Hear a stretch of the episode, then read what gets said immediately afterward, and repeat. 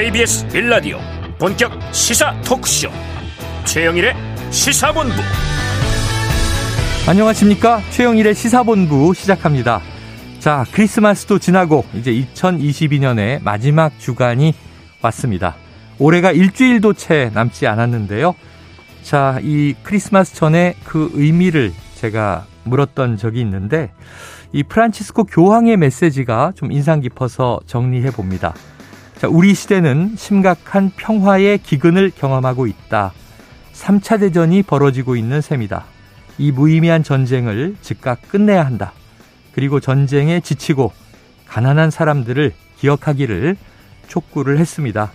그렇습니다. 올 2월에 시작된 이 우크라이나 전쟁이 아직 끝나지 않고 있죠. 올해 내내 이 세계는 분쟁에 대한 외교적 조정 능력을 상실하고 상당히 무기력했습니다. 자, 저는 주말에 우리나라 뮤지컬 영화 영웅을 봤는데요. 이 안중근 의사의 거사를 음악극으로 만든 그런 작품입니다. 자, 그는 이 조선을 침탈해오는 일본의 제국주의에 맞서서 그 한 몸을 던집니다.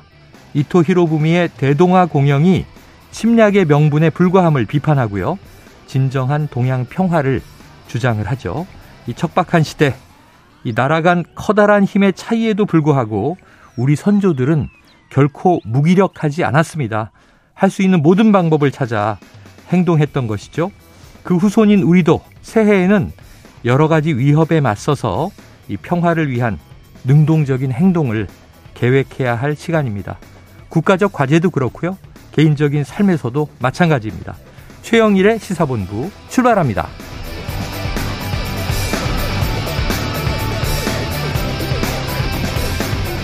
네, 1부에는요, 오늘의 핵심 뉴스를 한입에 정리해드리는 한입뉴스 기다리고 있고요. 오늘 2부 10분 인터뷰, 자, 연말 특집 인터뷰로 준비했습니다. 언론계에서는 올 한 해를 어떻게 기억하고 평가할 것인가 짚어보도록 하겠습니다. 이어서 일석이조, 그리고 국제본부까지 준비되어 있습니다. 자, 1부 마지막에 신청곡을 들려드리고 있는데요. 디저트송, 오늘도 당연히 받습니다. 오늘 꼭 듣고 싶은 노래가 있으시면요. 문자 샵 9730으로 자유롭게 보내주시기 바랍니다.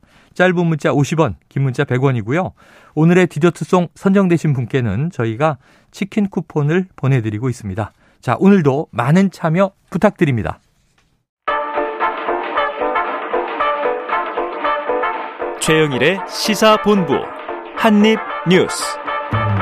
네, 오늘 2022년 마지막 월요일 핵심 뉴스를 한입에 정리해 보겠습니다. 한입 뉴스. 박정호 오마이뉴스 기자, 헬마우스 임경빈 작가 나와 계십니다. 어서 오세요. 안녕하세요. 예, 주말 크리스마스 다 잘 보내셨죠? 네, 잘 네, 보냈어요. 잘 보냈습니다. 네. 박정호 기자님은 가족들이 다 해외 여행을 떠나서 네, 혼자 보내셨죠? 그렇습니다. 네, 너무 좋아하시더라고요. 네. 큰 선물을 받았어요. 넘어가겠습니다. 자, 지난 주말 겨우겨우 내년도 예산안이 참 긴 대치 끝에 국회를 통과했습니다. 네, 지난 23일 금요일 밤에 국회 본회의가 시작이 됐어요. 그래서 자정을 넘겨서 24일 새벽 1시쯤 통과가 됐는데 네. 정부가 제출한 639조 419억 원보다 3천 3,142억 원 줄어든 음. 638조 7,276억 규모입니다. 아, 결국에는 이렇게 통과됐지만 여야가 이제 극심한 대치를 벌인 끝에 법정 처리 시한인 지난 2일을 20일 넘긴 거죠. 네. 법정 처리 시한이 지나면 정부 예산안 원안이 본회의에 자동 부의되도록 국회 선진화법이 시행된 2014년 이후에 네. 가장 늦게 처리된 이 최장 지각 불명예를 안게 네. 됐습니다. 그리고 여야가 예산안과 함께 법인세를 포함한 각종 예산 부수 법안들도 표결에 붙였는데 이 과정에서 정의당 의원들이 음. 밀실 논의로 의회 민주주의 실종됐다라고 비판하면서 차례로 반대 토론에 나서기도 했습니다. 네.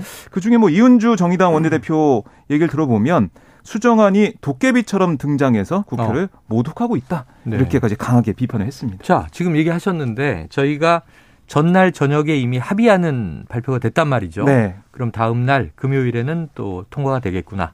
본회의가 저녁 6시에 예정돼 있다 밤 10시로 또 밀렸잖아요. 네. 그런데 이제 이 합의 내용 외에 예산안, 본회의를 통과한 예산안을 보니까 자, 임 작가님 이게 뭡니까? 실세 의원들의 지역구 예산이 상당액 증액됐다.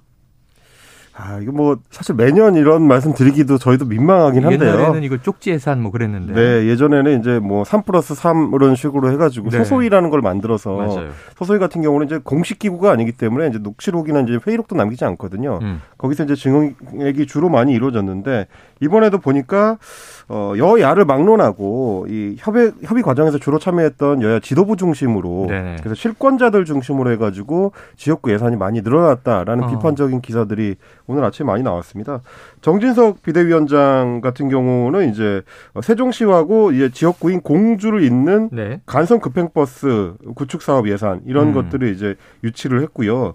어 그리고 뭐 그 외에도 성일종 정책위 의장이라든지 어 윤핵관으로 꼽히는 장재원 의원이라든지 음. 권성동 의원이라든지 네.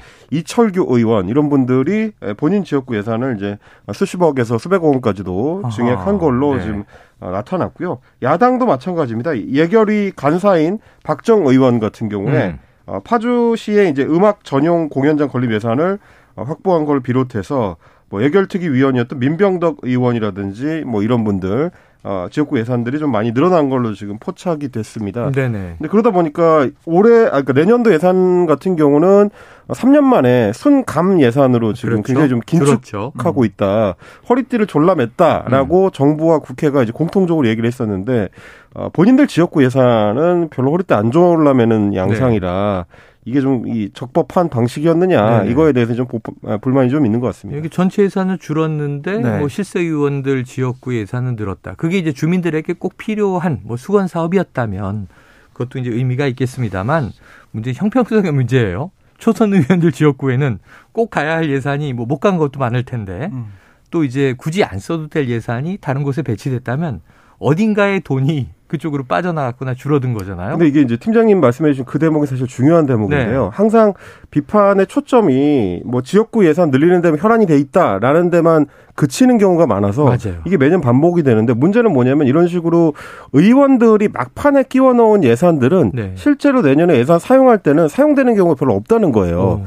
그거 이제 소위 이제 불용 예산이라고 하는데 네. 책정만 해놓고 쓰지 못하는 경우 왜 그러냐면 어, 지역구 예산을 따온다고 해서 국회의원들이 가져간다고 해서 국회의원들이 이걸 집행할 수 있는 권한이 있는 건 아니고 그렇죠. 실제로는 지자체라든지 뭐 해당 그 음. 어떤 부처들 행정단위나 기구들이 그렇습니다. 국토교통부라든지 그러니까 도로 사업 같은 것들은 네 이제 국토교통부하고 같이 논의를 해서 작업이 들어가야 되는 그렇죠. 거기 때문에 어떤 명목으로 예산을 따가든지 실제 예산과 이제 맞춰보는 작업들이 필요합니다. 네 그러니까 설계 예산만 따갔다고 해서 어. 해당 뭐 사업을 본격적으로 시작할 수 있는 것도 그렇죠. 아니고 그렇기 때문에 대부분의 경우는 이런 그 지역구 예산 따간 게 플랜 플랜카드에 걸려서 네. 국회의원의 치적 자랑하는 데만 쓰이고 음. 실제로는 내년에 사용 안 되고 그냥 다시 국고로 네. 환수되는 경우가 많거든요. 어. 그러면 문제는 뭐냐면 팀장님 지적하신 그 대목입니다. 음. 원래 다른 데로 갔더라면 실제로 사용됐을 예산이 네. 쓰이지도 않을 거면서 그냥 부풀리기 하는 데만 사용이 된다는 겁니다. 아. 이런 부분들에 대해서는 좀 어, 냉엄한 좀 비판이 네. 있어야 되지 않을까 자, 싶습니다. 내후년에 또 총선입니다. 그러니까 총선에서 또 뭔가 실적 만들기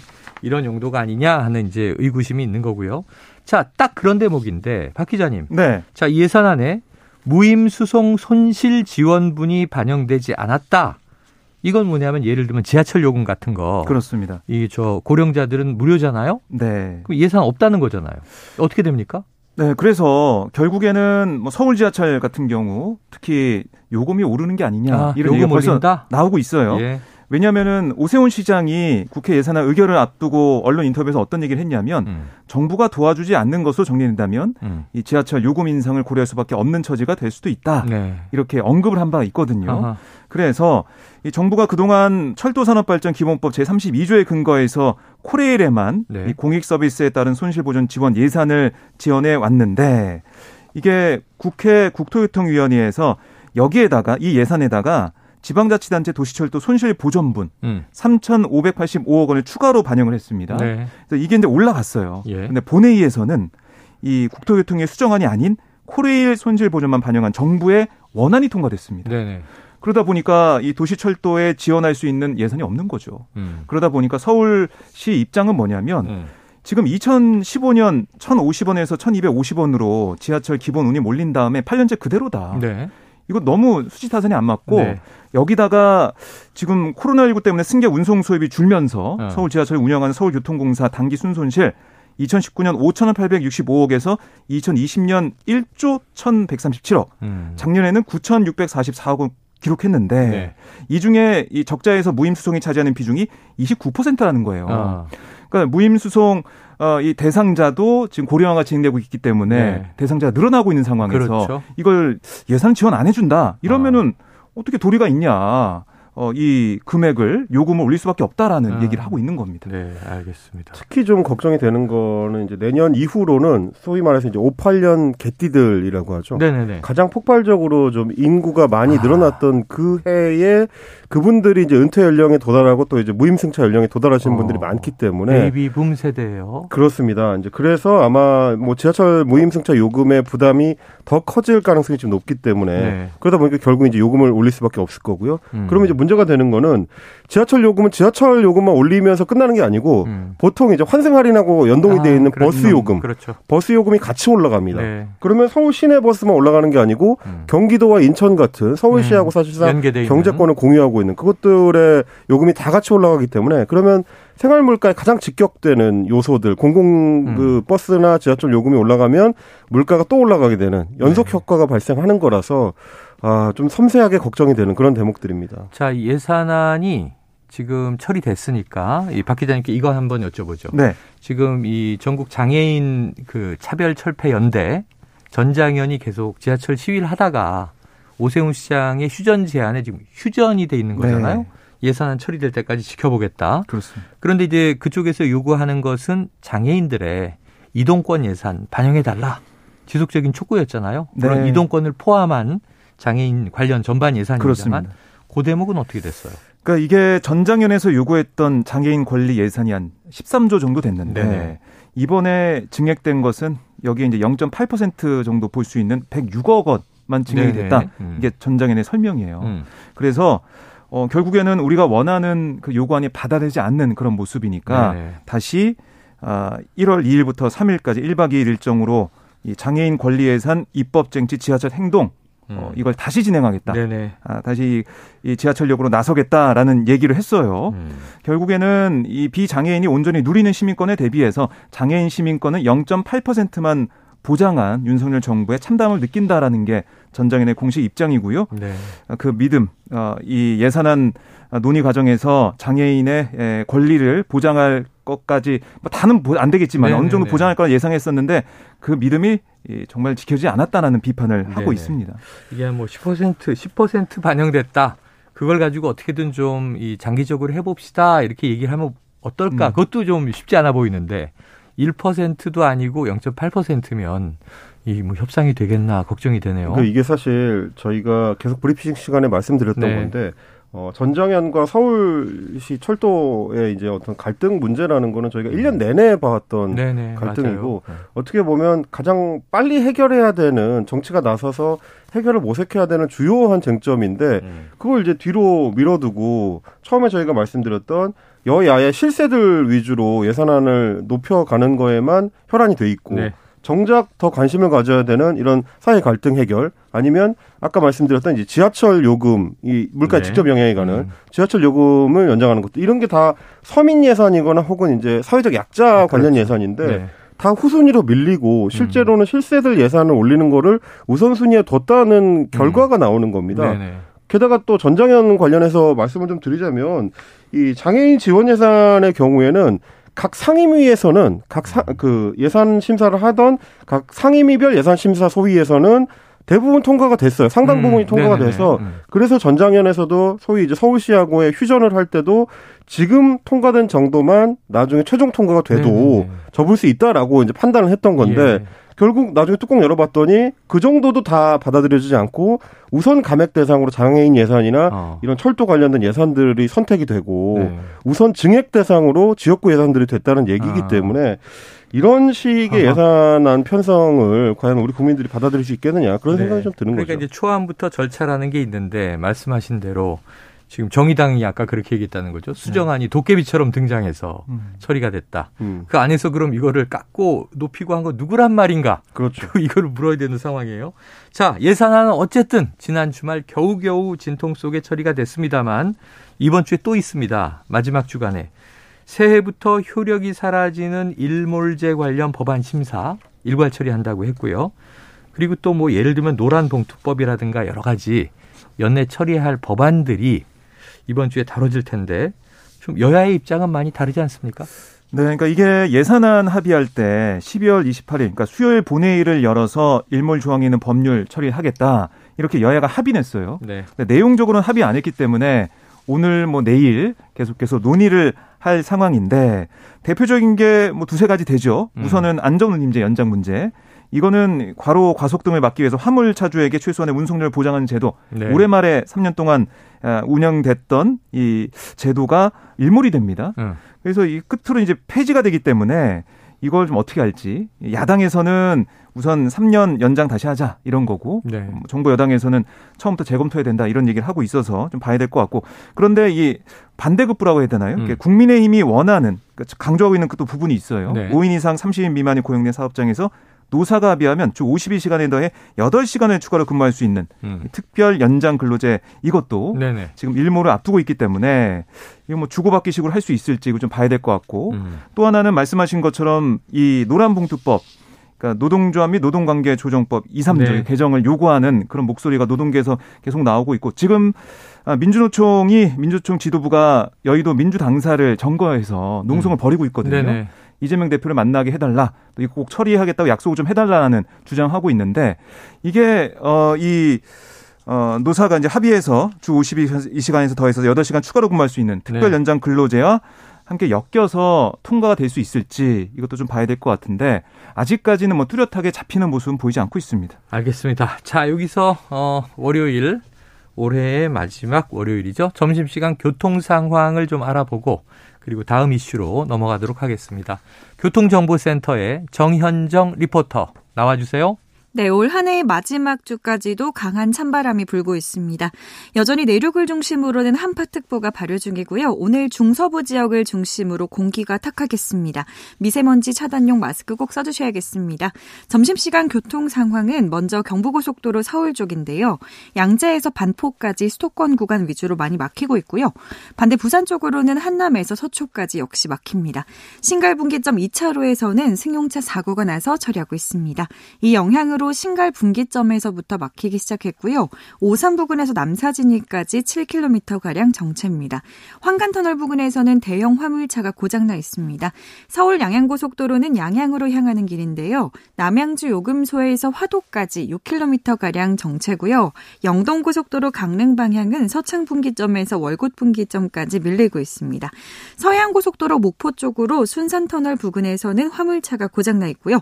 팔곡터널에서 용담터널까지 까지 정체입니다. 팔곡 분기점 1차로에서는 사고가 나서 처리하고 있습니다.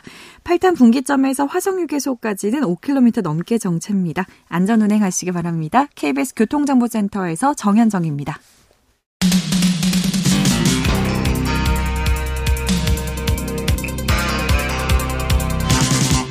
최영일의 시사본부. 네, 자 지난주 금요일에 사실은 굉장히 뉴스가 많았습니다. 그래서 예산안 처리 얘기를 전해드렸고요. 그런데 또 있었죠. 이 법무부의 사면심사위원회가 열렸다라는 얘기까지 전해드렸는데 그 결과는 저희 시사본부 시간에 나오지 않았어요. 자, 결국 특별 사면 대상 명단 나왔죠.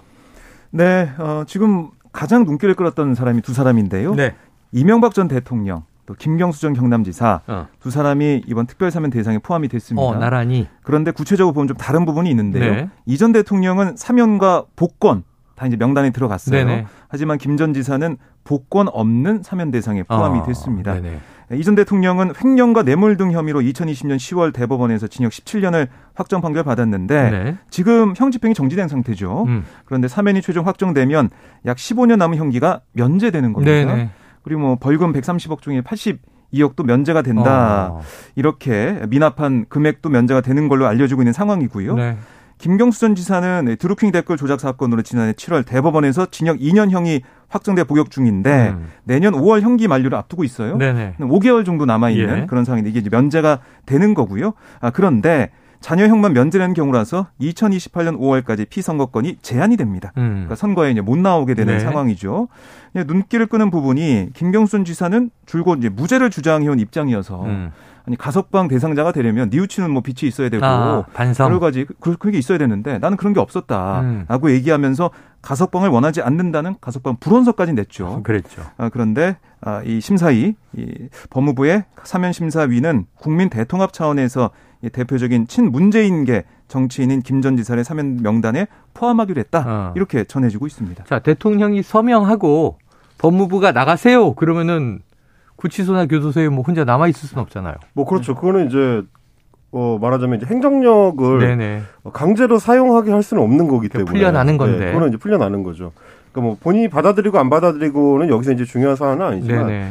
오히려 좀 사면 대상 대상들에 대해서는 좀 따져볼 필요는 있겠다 싶긴 네. 합니다. 지금 민주당 음. 쪽에서도 어 김경수 전 경남지사하고 이명박 전 대통령의 이 형기를 마치 맞바꾸는 것처럼 이렇게 나란히 세워놓는 게 음. 형평성에 맞느냐라는 얘기는 해요. 김경수 전 지사 같은 경우는 한 5개월 정도밖에 이제 네, 남지 네. 않았기 때문에 15년 넘게 남아있는 이명박 전 대통령은 갔느냐. 그리고 이제 또 하나 이제 민주당에서 지적하는 거는 이명박 전 대통령 같은 경우는 어떻게 보면 죄 질이나 형량이 훨씬 더 높은데 음. 사면과 복권이 다 되고 음. 왜 김경수 전 지사는 복권이 없이 사면만 해주느냐 결국 음. 여기에는 이제 김경수 지사가 풀려나서 정치적 무게감을 회복하는 거에 대해서 부담을 느끼기 때문에 음. 정치적 목적이 깔려 있는 거 아니냐라는 게 또 이제 민주당의 지적이고요. 또 한 가지는 이제 같이 지금 사면 대상으로 올라가 있는 사람들 네. 최경환 전 경제부총리라든지 어. 아니면 남재준 이병기 이병호 전 국정원장이라든지 이런 어. 분들이 다 네네네. 소위 이제 국정농단 사건과 연루된 네, 그렇죠. 사람들입니다. 맞습니다. 대부분 이제 아, 국고를 이제 횡령해서 그걸 음. 가지고 이제 당시 청와대하고 어, 일종의 정치 공작을 하는 데 있어서 활용했다라는 음. 혐의를 받고 있는 사람들이고요.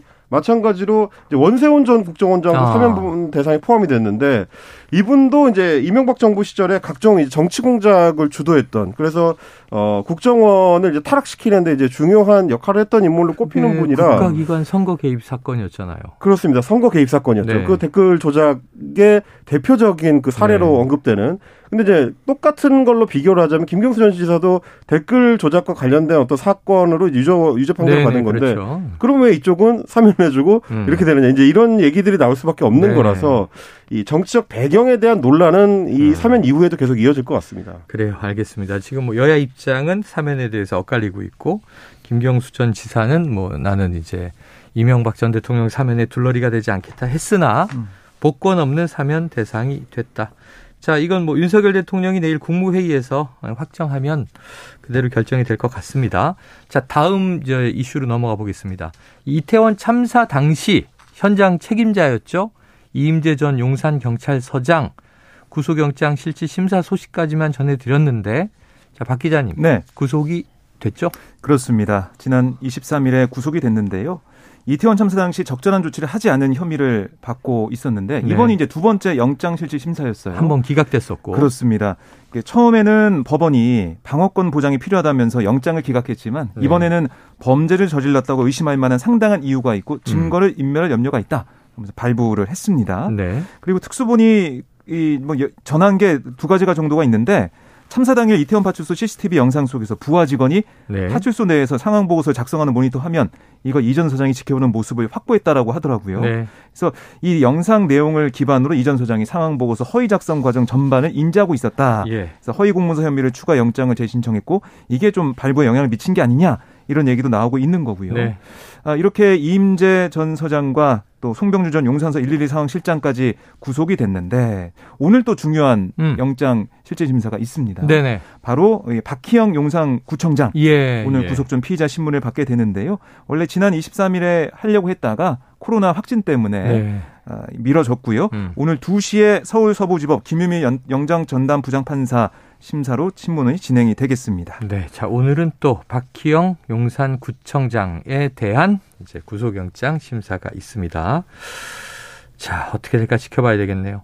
자, 그리고 저 임 작가님. 네. 보니까 국민의힘 말이에요. 전당대회 계속 내년 3월 뭐 이렇게 얘기가 됐었는데 네. 날짜가 결정된 겁니까? 날짜가 확정이 됐습니다. 네네. 어, 내년 3월 8일에 개최하기로 아, 했고요. 3월 중에도 좀 빠르게 하네요. 그렇습니다. 네. 어차피 이제 3월 12일이 이제 비대위가 임기가 만료되는 아, 날이기 때문에 그래요. 그 전에 이제 끝내겠다는 의지를 좀 보여주는 걸로 보이고요. 네. 그리고 전당대회를 이제 총괄하는 선관위원장에는 유흥수 어, 국민의힘 상임 고문이 이제 맡기로 결정됐다라고 네. 이제 어제 정진석 비대위원장이 발표를 했습니다. 음. 어, 유흥수 고문 같은 경우는 이제 사선 의원 출신이고 네. 박근혜 전 대통령 시절에는 이제 어, 주일 대사를 지내기도 했었는데 뭐 주로 이제 군사 정권 시절에 네. 경찰에 오래 몸을 담았던 음. 예, 공직자 출신이기도 합니다. 어쨌든 전당대회 룰 개정이 이제 100% 당원 투표로 이미 이루어진 상태고요. 그렇죠. 그리고 3월 8일이 보면은 어, 평일입니다. 네. 음. 그래서 이제 주로 이제 전당대회 마지막 그 최종적으로 당원들이 어. 모여서 투표하는 거는 주로 원래는 여, 어, 주말로 날짜를 잡는데 네. 이번에는 국민의힘 같은 경우 3월 8일 수요일로 잡았기 때문에 음. 이거에 대해서도 이제 여러 감론을박들이 나오는데 음. 결국에는 새로 유입된 젊은 당원들 그러니까 2030층의 투표율이 낮아질 수밖에 없지 않겠느냐. 네. 이것도 결국 어, 전당대회 최종 결과에 어느 정도 영향을 미칠 수밖에 없다. 이제 네. 이런저런 네. 얘기들이 좀 뒷말들이 많이 음. 나오는 전당대회가 될 것 같습니다. 자, 이제 새해로 넘어가게 되면 다음 주가 되면 이제 계속 3월 초에 닥쳐올 집권 여당의 전당대회 얘기 많이 나올 거고요. 또 전당대회가 넘어가면 다음 해 4월 이제 딱 1년여 남은 총선 얘기가 많이 나올 것 같습니다. 자, 다음 이슈로 넘어가 봅니다.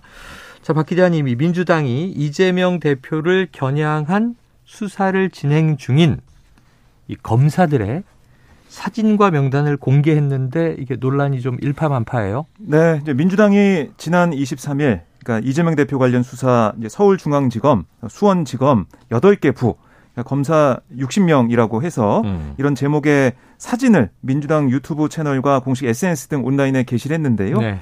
해당 게시물에는 부장 검사급 검사 16명의 이름과 아, 이 중에 윤석열 사단으로 이른바 이제 분류된 11명의 사진이 포함이 됐습니다. 네네.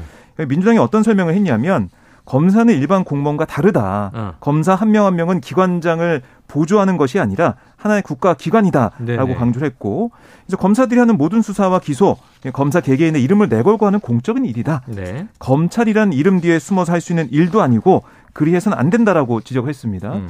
그러면서 국민의 알 권리를 강조하는 모습이었고요.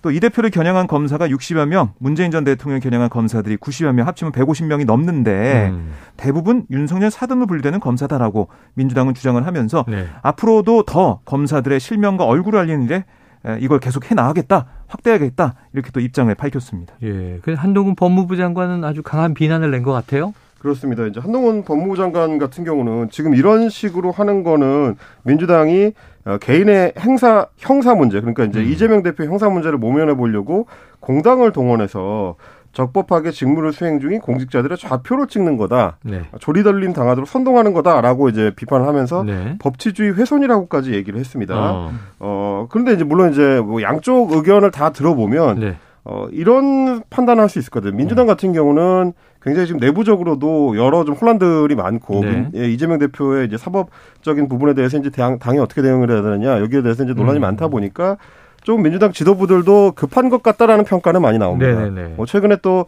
어, 연초에 어, 문재인 전 대통령하고 이재명 대표의 이제 만남을 좀 추진하고 있다라는 얘기도 음. 나오는 걸 봐서는 당 내의 구심력을 좀 높이기 위한 네. 방안들을 이것저것 내고, 내고 있는 걸로 좀 볼 수 있겠고요. 음. 다만 한동훈 장관이 얘기한 것처럼 이게 과연 어, 공직자들을 좌표 찍히고 법치주의 훼손이냐 하면 음. 그건 좀 따져볼 부분이 있습니다. 왜냐하면 네. 우리 같은 경우는 권한이 큰데 비해서 이제 판검사들의 이 특히 고위 판검사들에 대해서는 정보를 거의 노출시키지 않는 식으로 네네. 네. 언론 보도들이 많이 이루어지다 보니까 불투명하다라는 지적은 많이 있어 왔습니다. 음. 뭐 다른 나라들하고 비교를 하더라도 뭐 미국 같은 경우는 말할 것도 없이 이제 검사장급들은 대부분 음. 선거를 통해 선출되기 때문에 네. 완전히 공개된 상태에서 음. 어떤 의지를 가지고 업무를 하는지를 국민들이 다 알 수 있게 돼 음. 있고 우리 같은 경우도 사실 검사장급 이상의 인사들은 인사가 나올 때마다 이제 언론에서 보도는 하는데 그렇죠. 음. 정작 수사를 어떤 수사를 해서 결론이 어떻게 나왔고 네. 무죄가 됐는지 유죄가 됐는지까지 이제 추적 보도하는 경우들은 거의 없거든요. 음, 음. 판사들도 마찬가지고 중요한 판결을 내리는데 대부분 뭐 재판부라든지 법원이라든지 이런 식으로 익명의 호칭을 많이 사용하고 실제로 해당 판사들이 어떤 판단을 내렸는지 추적하는 일들이 네네. 네. 보도에 잘 안 나오는 경우가 많습니다. 그래서 책임 있고 중요한 일을 하는 경우에는 아, 고위 직위에 걸맞는 어떤 보도들이 좀 이루어져야 되는 거 아니냐라는 네. 얘기들은 꾸준히 나와 왔었고요. 자기 직무에 대해서 책임을 지는 하는 형태가 될 수도 있는 거죠. 이게 사실은 서로 좀 문제예요. 여러 해전으로 올라가면 당시에 뭐 추윤 갈등 이러면서 언론이 얘기할 때 추미애 사단, 추미애 라인, 네. 윤석열 사단, 윤석열 라인 뭐 이런 얘기 많이 했는데 사실 당사자들은 그런 바 없다. 뭐 이런 사람들이 많아서 음. 그 이게 좀 편의에 따라 막 언론이 구분하면 그렇게 이제 막 분류가 돼버리는 성향이 있었던 것도 같고 좀 과도하게 그런 거는 좀 없어졌으면 좋겠습니다.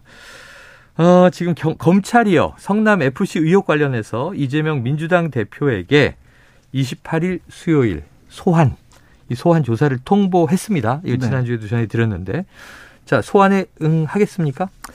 지금 이재명 대표의 발언과 또 상황을 보면 소환에 응하지 않을 가능성이 크다라는 분석이 나오고 있는데요. 네. 왜냐하면 이 대표가 지난 23일 강원도에서 있었던 최고위원 회의에서 어떤 얘기를 했냐면 이게 노골적인 야당 파괴, 뭐 정권의 음. 망나니 칼춤을 좌시하지 않을 거다 네네. 이렇게 검찰을 겨냥을 했었고 또 혐의도 뚜렷하지 않은 이재명에게 언제 소환에 응할 거냐 물을 게 아니라 중범죄 혐의가 명백한 윤석열 대통령 가족은 언제 소환 조사를 받을 것이냐고 물어보길 바란다. 네. 이렇게 아, 취재진한테 얘기까지 했거든요. 어, 그 말을 볼 때 좀 소환에 응하지 않을 가능성이 큰 게 아니냐 이런 얘기도 나오고 있고 또 지금 보면은 내일하고 이제 모레 전남 광주에서 민생 행보가 예정이 돼 있어요. 음. 그래서 이 행보가 그대로 진행될 거라고 예상을 해 보면 네. 28일 뭐 이때 광주에서 현장 최고위원회가 열리는데 이걸 진행을 할 거기 때문에 뭐 시간상 출석 안 할 거다라는 분석도 나오고 있습니다. 네, 일단 뭐 이틀 후니까 지켜보도록 음. 하겠습니다. 자, 임 작가님 이게 네. 무슨 뉴스인지 좀 저는 중국이 해외에서 활동하는 반체제 인사를 탄압하기 위한 비밀 경찰서를 운영하는데 자, 이게 우리나라에서도 운영하고 있다는 의혹 뭡니까? 이게 이제 의혹 단계에서 나온 거긴 네. 해서 정확하게 다 이제 팩트가 확인된 건 네네네. 아닌데요. 어, 스페인에 본부를 두고 있는 이제 국제 인권재단 세이프가드 디펜더스라는 음, 곳에서 기구에서. 어, 중국이 한국을 포함해 가지고 53개국에 걸쳐 가지고 102개 이상의 비밀 경찰서 그러니까 이제 어, 해당 국가 내에서 중국 사람들의 음. 행적을 추적하는 네네. 그런 비밀 기관을 운영하고 있다. 이제 이렇게 폭로를 했습니다. 그런데 이제 국내 거점으로 지목된 곳이 네. 강남에 위치한 한 중식당이다. 어. 그러다 보니까 이제 지난 주말을 거쳐서 뭐 조선일보라든지 여러 매체에서 어 보도를 했습니다마는 한강변에 있는 한 중식당이다. 네. 그리고 이제 해당 중식당을 좀 취재를 해봤더니 어 실제로 이제 요리를 하는지 어떤지도 잘 구분이 안 되고 어. 어 장사가 굉장히 안 되는데도 불구하고 몇 년째 계속해서 이제 성에 어 성업을 하고 있었다. 그거는 결국 어, 다른 배경이 있는 거 아니냐라는 네. 좀 의혹들이 좀 보도가 된 거고요. 실제로 식당 출입문에 보면은 네. 예약 손님만 받습니다. 이해해 주시기 바랍니다. 이제 아. 이런 식으로 이제 안내문이 붙어 네. 있었고 그러다 보니까 이제 일반인들의 출입이 조금 더 제한됐다라는 얘기가 있고요. 음. 애초에 이제 식당 같은 경우는 어, 내년 1월 1일부터 이제 31일까지 인테리어 공사를 음. 하면서 임시 휴무를 한다고 공지를 했었는데 네. 어, 어, 이 중식당, 그, 저, 한강변에 있는 그 지점 같은 경우 는 아예 이번에 이제 폐쇄를 하고 아. 여의도에 별도로 가지고 있는 중식당은 계속 운영을 한다라는 소식이 또 전해지기도 했습니다. 네, 앞으로 후속 보도를 이건 조금 참고하도록 하죠. 자, 오늘 한입뉴스 박정호 오마이뉴스 기자 헬마우스 임경빈 작가 수고하셨습니다. 고맙습니다. 고맙습니다. 자, 오늘의 디저트송은요. 그 자체에도 또 오늘의 뉴스가 아, 담겨 있습니다. 정취자 4280님 난장이가 쏘아 올린 작은 공, 저희 땐 줄여서 난쏘공 이렇게 불렀죠. 조세희 작가가 별세하셨습니다. 자, 고인을 추모하면서 패닉에 그 어릿광대의 새 아들들에 대하여 신청해 주셨습니다. 노래 듣고 입으로 돌아오겠습니다. 전해지는 이야기에 따른